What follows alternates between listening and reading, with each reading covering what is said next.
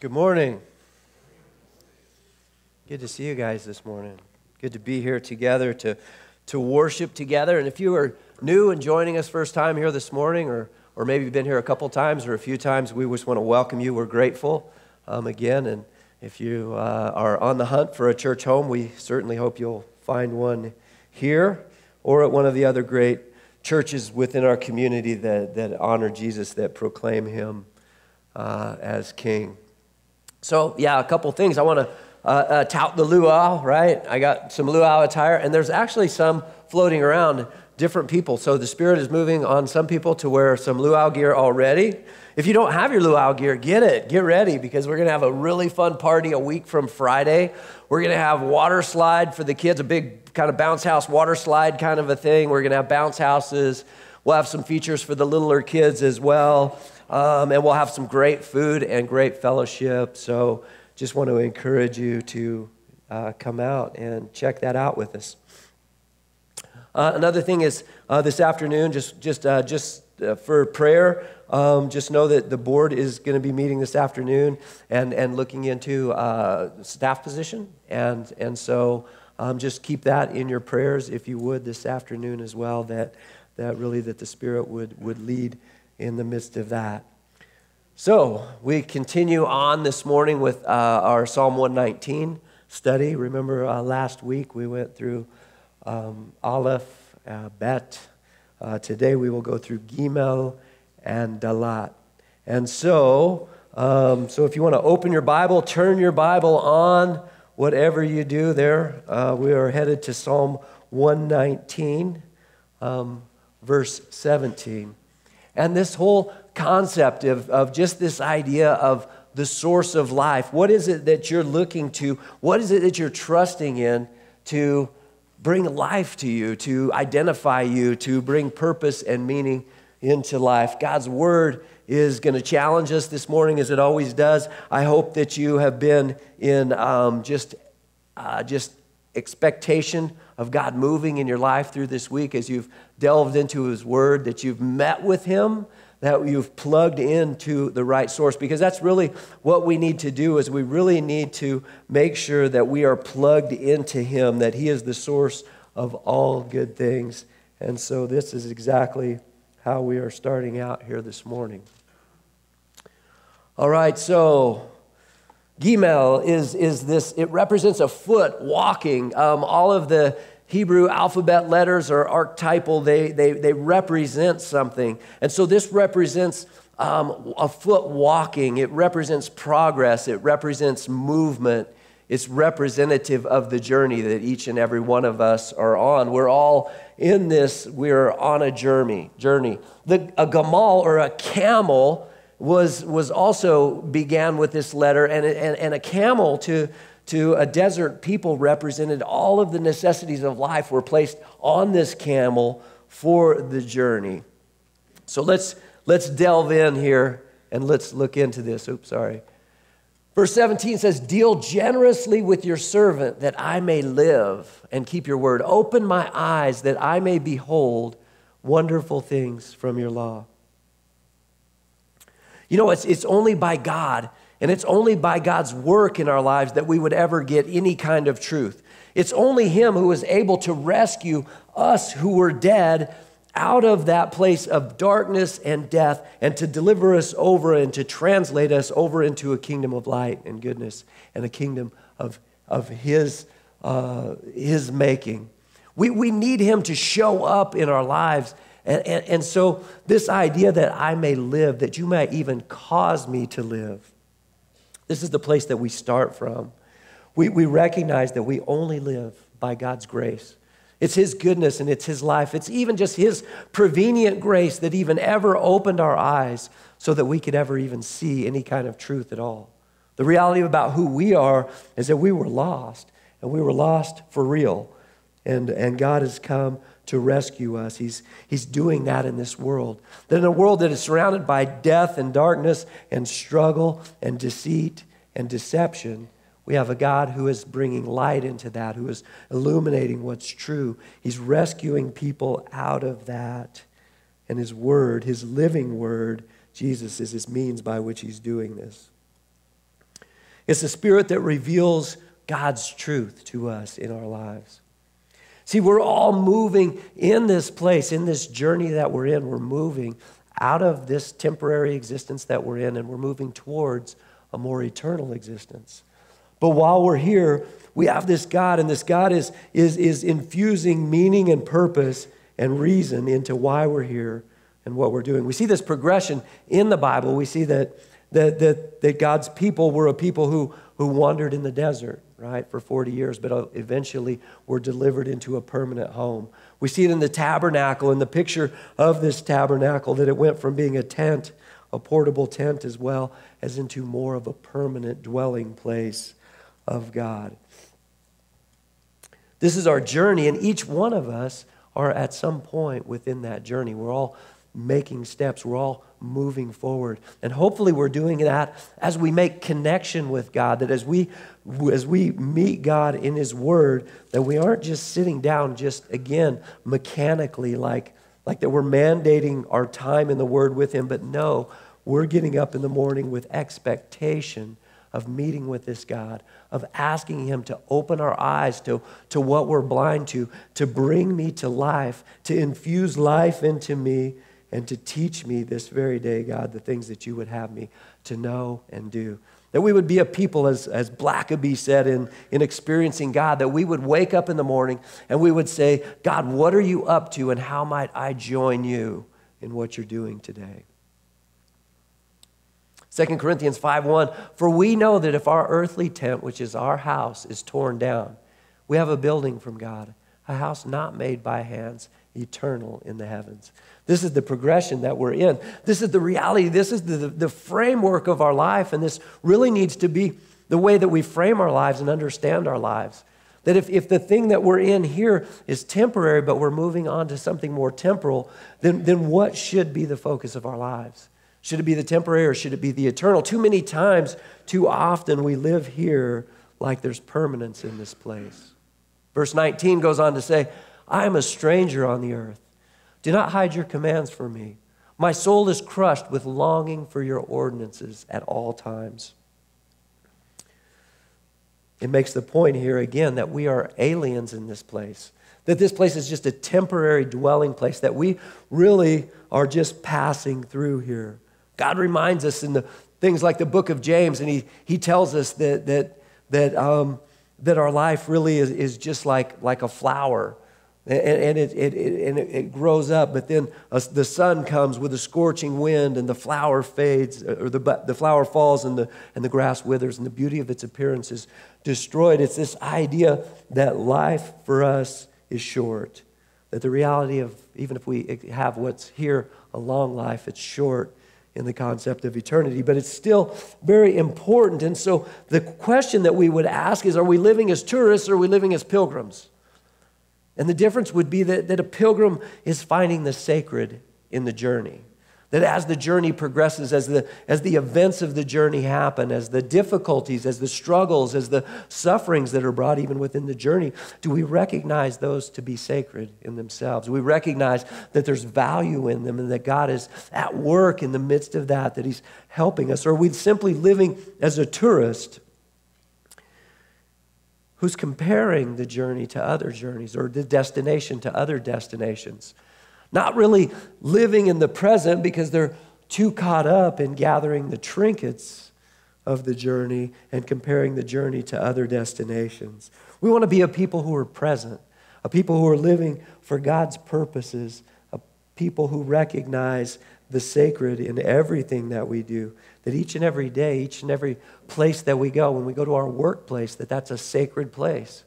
That when we, that when we go about in our community, we recognize the possibility that God might have a sacred um, connection for us to make or a, a, just a sacred um, event that might take place in the midst of our life.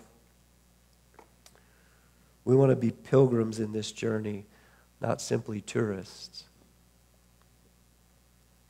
Verse 21 says, You rebuke the arrogant, the cursed who wander from your commandments. Take disgrace and contempt away from me, for I comply with your testimonies. You rebuke the arrogant, the cursed, who wander from your commandments. We know the reality of this that when we push against God's law, that we always suffer the consequences. Again, you can't really break God's law. You can push up hard against it, but, you, but we always suffer the consequences of having pushed up against it. The reality of our lives is if when I look back in my life and I look at the things that I regret and the deepest struggles that I have in my life, they all come from those places where I denied God's word, where I lived in rebellion against God's word. And I suffered just the natural consequences even of doing that. So God has given us His word for, for, his, for our goodness, for our freedom, so that we might know how to live, that we might hear and connect with this God, and that He might tell us and teach us how to live.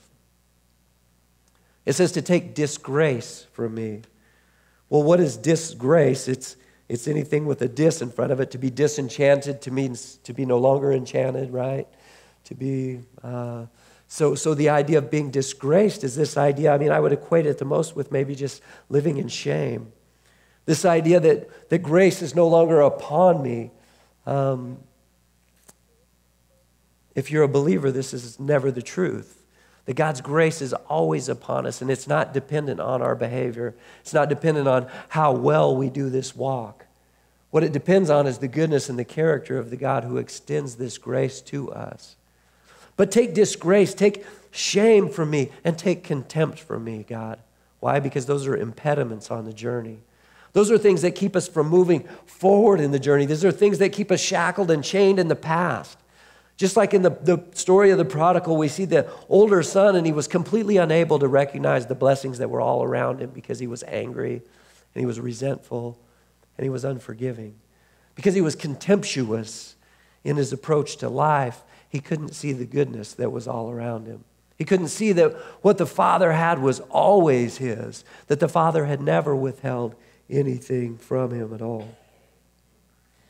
These are things that impede our progress in life pushing up against God's law, pressing up against it, trying to think that somehow we're going to break it, or to live in this place of a, of, of a lack of real and authentic identity when we believe that the grace of God is gone and away from us because of something that we've done, because of something in our past that maybe we went just that much too far, and that now God is just angry and that He's mad. This is a God who, who wants to extend grace to us always, who's always quick to just lavish grace and goodness. This is a good father, right? In whom good things proceed out of.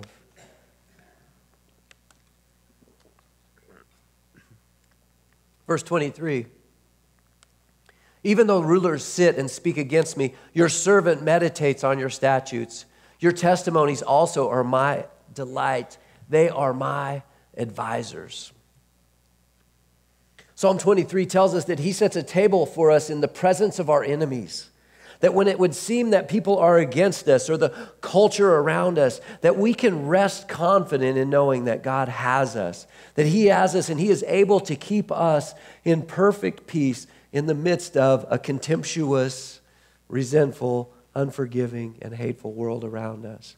When it seems like everybody is against what's good, when they call good evil and evil good, that God is able to keep us in those places.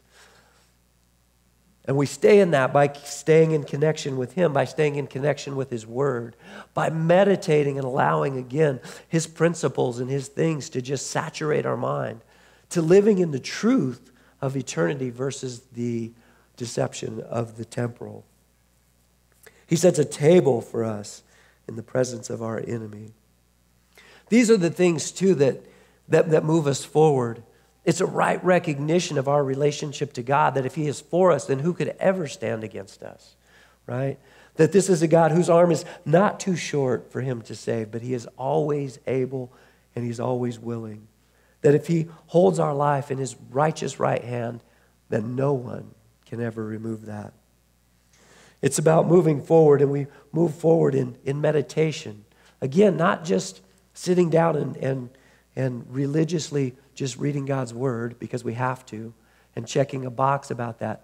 But again, an expectation of sitting down and connecting to the God of the universe, of hearing from Him, And then allowing what he speaks to us to be meditated in our minds throughout the day. That we make a conscious effort to stay connected to this God in all of our, um, in everything that happens throughout our day. That we're purposely pursuing our relationship with Him, that we're allowing Him to transform our mind through the meditation of His Word and His ways. See, what else are we going to compare? What else are we going to know what is right and what is wrong?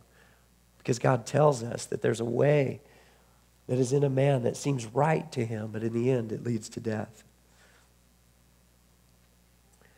Counsel, allowing God's word to be our advisor, our counselor, to change us, to, to meet with us, to heal us.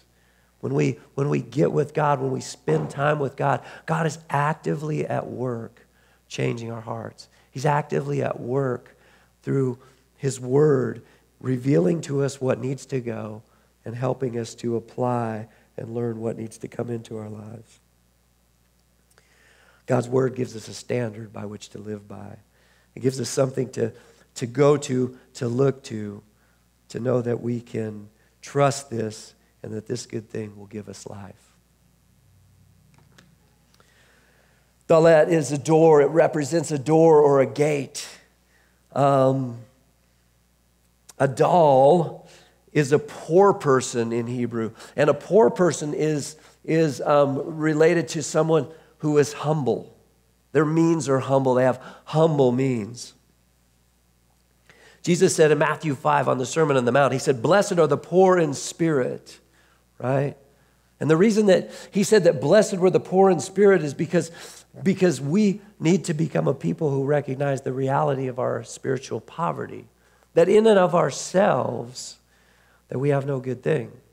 That, that, that we are spiritually impoverished. And, and when we humble ourselves and we begin to live in that recognition and we, we, we, we begin to cry out and say, Is there help out there? See, it's only our spiritual poverty that we recognize that we have a need for a Savior. If we think that we have all the answers, We'll never need a Savior. We'll never need God's Word or something to come in and counter who we are. Jesus is that door. John 10 9 says, I am the door. If anyone enters through me, he will be saved. And will go in and go out, and they will find pasture. Psalm 118 says, through 19 to 21, open the gates of righteousness to me. I will enter through them. I will give thanks to the Lord. This is the gate of the Lord. The righteous will enter through it. I will give thanks to you, for you have answered me, and you have become my salvation. On this journey that we're on, there's a gate and there's a, there's a, there's, there's a way into eternal life, right? And the Bible says that broad is the road that leads to destruction, but narrow is the gate that leads to life, right? But Jesus is that doorway. He is that way that, that we, even though we are sinful and even though we are deceived and even though we are lost, that we can enter in through this door, in through this gate. That God causes our spirit to come to life when we cry out to Him, when in humility we recognize that we are impoverished and that we are in need, but that He is rich and He is gracious and He stands ready to restore us and, and to give us eternal life. And so this becomes, Jesus then is this gate that we are able to enter into a relationship with the holy and righteous God. Verse 25 says, My soul clings to the dust. Revive me according to your word. And remember, this word isn't just words on a page. This is the God, Jesus himself is the living embodiment of God's word. He is the Word. His words are life. He holds all life within himself. It says that my soul clings to the dust. The Bible says that we are created out of dust, that, that God created out of the dust a body. And that within that body, then, he breathed life into it. And it says that that body then became a nephesh, or a living soul. It became a true human being. So we know that the body apart from the spirit is dead. It's, it's not existing in the manner that it, was ex- that it was created to exist in. And the spirit also, in the same way that God created in us, is not meant to live apart from a body. Sometimes we have a kind of a messed up view of heaven. We think that we'll be just disembodied spirits floating around somewhere, but that's not the reality. The reality is, is that we were always created to inhabit a body. And that one day in the end, it says that God will call every body back into being. He'll reassemble all of the atoms and every body that ever has been. He'll call them out of the sea and out of all of the places that they were, and they'll come back together, and that spirit will, will re, once again re inhabit those bodies.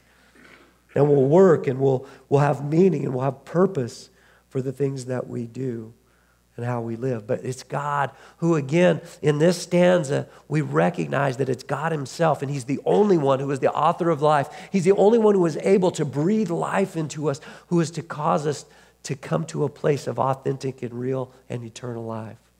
And it is according to His plan, it's according to His way, what He has set forth. And He has set forth a gate, a door by which no one may enter into heaven or into his presence apart from that. And that gate is Jesus himself and his work on the cross on our behalf. God breathed into us, and we then became a living being. We cling to what we know in this world. It says that my soul clings to dust.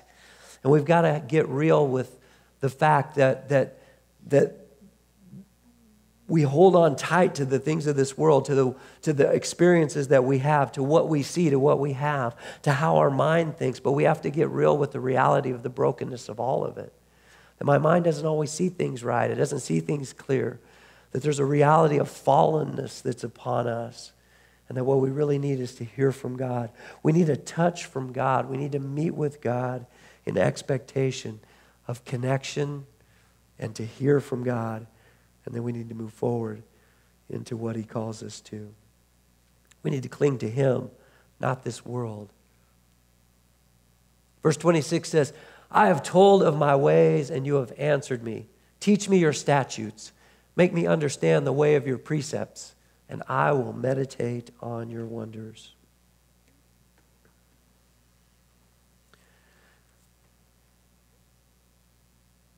The psalmist kind of starts to begin to talk a little bit about confession at this point.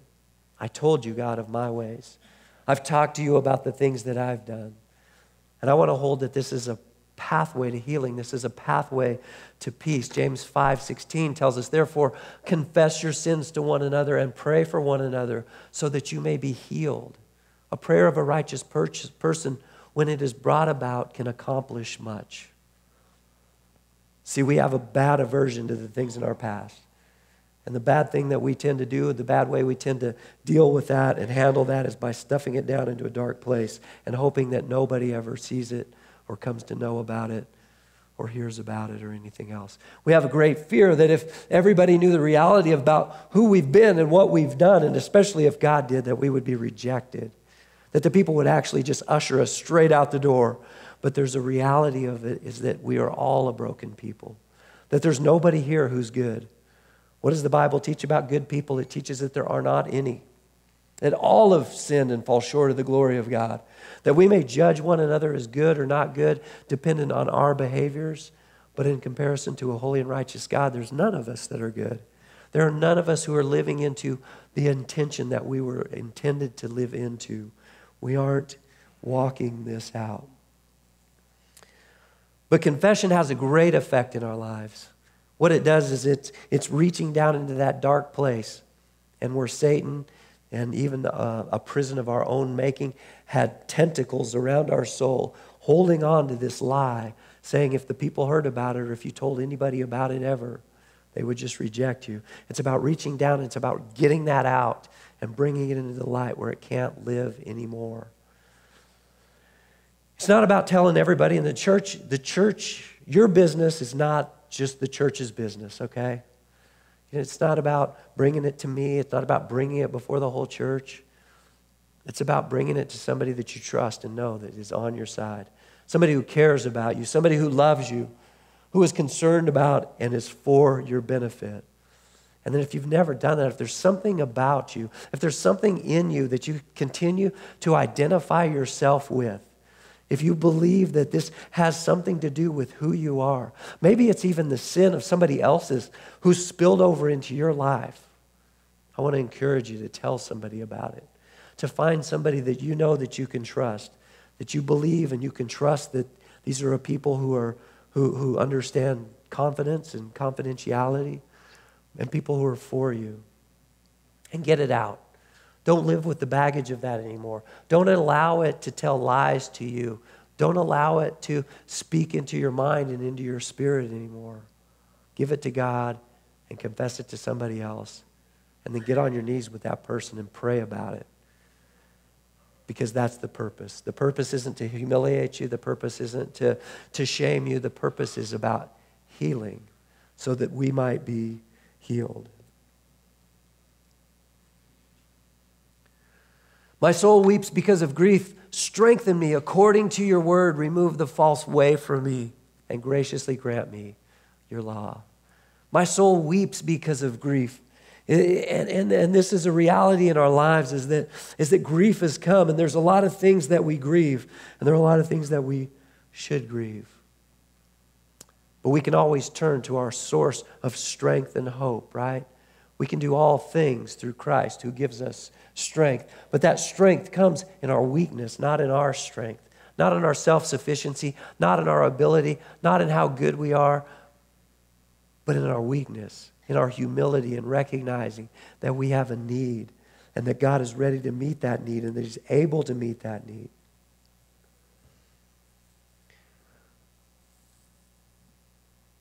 It's in weakness that we find our strength. It's in believing that He is sufficient and that He's able that we reach out and we connect with Him and we connect to this source of strength that apart from Him we can never have. Then it says, Remove the false way from me and graciously grant me your law. Just like we talked about, we're prone to false ways. We're prone to things that are lies. We've been influenced by, by words that have been spoke over us in our lives, and we've been, we've been influenced by sometimes by false teaching out of, out of this, even. We've been influenced by the words that we speak over ourselves. There's a constant dialogue going on in your head, and you don't always tell yourself the truth. This is a, a, plea, an ask for, from the psalmist to God to just reach in there and wrench out any way that's not true. Anything that's not true. Anything, any way that I'm living that is apart from you. You see, there's a world out there that's trying to define and trying to just make everything okay and everything right, make everything acceptable. And if we can do that, then somehow maybe we'll just, life will get better. But it won't. It won't get better that way. There's one way that it'll get better, and that's when we begin to live by God's laws and His precepts, by His ways. When we begin to cry out to this God and we ask Him to remove all false ways from us, God. Teach us what's really true and help us that we might live in that and that we might be truly the people that you've called us to be. It takes humility to learn. It takes humility to acknowledge the fact that what we are and how we think may not be all right. I have chosen the faithful way. I have placed your judgments before me. I cling to your testimonies. Lord, do not put me to shame. Again, we have this fear that God might put us to shame. But I want to encourage you that as we go through this teaching, that this isn't just about you trying to be good. It's not about you trying to follow all these rules. It's not about you trying to check all these boxes off. That's the self will, and it will always be insufficient to carry you very far. This is about a connection to our God. This is about connecting to Him. This is about being led by His Spirit. This is about hearing from Him for real. This is about meeting Him in prayer and in His Word so that He might change us. It's not about checking boxes, it's not about following rules. You'll fail at that, and you'll fail at it every time. The only way to not fail at it is to be plugged into a source that is capable of changing your heart and your mind. This is the work of God. It says, I shall run the way of your commandment, for you will enlarge my heart. For the Jewish people, the heart was everything. It was, they didn't really have a conception of the brain or a thought about the brain, everything about the person flowed through the heart. Your intellect, your knowledge, your emotions, your soul, everything about it was connected to the heart. Enlarge our hearts, God. teach us to, to have a heart that, that sees the world and the things of this world the way you do. Give us a heart and enlarge our heart for compassion and for grace and for kindness and for goodness. Give us a heart for your word and for your ways. And give us a heart to go out into the world, out of these doors, and to tell everyone else about the freedom and the goodness about who you are. At the end of the day, it's all God. It's all about Him. He's the only one who is truly able and is truly has the strength or the ability or the ways to carry us through this thing. Listen to some of the words from these Psalms. Deal bountifully with me that I may live. Open my eyes. Give me life. Teach me. Make me understand. Strengthen me. Enlarge my heart. So that's my prayer for us this week that as we leave here today, that we will leave here a people desiring for God to enlarge our hearts, to, to take us wider, to, to, have us be a people that we haven't been, to have, help us to realize that we're on a journey. And that on that journey, that we're called to be a pilgrim on that journey, recognizing that this isn't the place of permanence. But while we're here, what we do is important, and how we live has meaning. And what we do here will have eternal consequences, both for good and for bad. And so we want to be a people who are just connecting ourselves each and every day, connecting into the vine, right? That out of our life might flow fruit, the fruit of righteousness. Meeting with God in the mornings in His Word with an expectation that He's going to meet you there, with an expectation that this is a God that you can connect with, that this isn't a faraway God, but that this is a near God who has a desire to bring healing and change into our lives, to, to, to take our, our minds and to transform them, to change our hearts, to enlarge in our hearts, to make us into who we've never been before, to actually live this life as a Christian, maybe in a way that we've never experienced. But it won't just happen by just getting in our Bibles. Not if we just treat them as, as, a, as, a, as a check the box. I'm going to do this in the morning. It really needs to be a heart desire. It needs to be everything about our being is that we want to meet with God. We want to hear Him. We want to believe and know that what He has for us this day is the absolute best and highest for our life. So, Lord, that's our prayer this day. We pray that you would meet with us, that you would change us, that you would grow us. Lord, we just acknowledge that in and of ourselves, we don't have what it takes, but that you do. But you've never created us to live apart on our own. You've never meant for us to be an island to ourselves. You've called us to live in harmony with you and with one another. You've called us to live according to your word. You, you bring us to life, Lord. So I want to pray over anyone here who's never act, asked you to open that door, anyone who's never walked through that narrow gate, anyone who's never recognized that they have a need for Jesus as Savior. I pray that today might be the day that they recognize that today is the day of salvation. That all they have to do is to cry out in humility, is to recognize that they don't have what it takes, but that you do. To receive the forgiveness that you offer through the cross. And I just pray over that. I pray that, that we would acknowledge what you've done on the cross, that it was done on behalf of us, each one here individually, so that we might have life, so that you might touch our spirit and quicken it, that you might bring us to life, that we might walk out the rest of the days of our lives for your purposes, to fulfill what you have for us, that we might live with real identity, real meaning, and real purpose. That as we open your word, that you might transform our minds, that you might enlarge our hearts, that we might truly be life and love to the community of Sheridan. And we ask that in the mighty name of Jesus. Amen.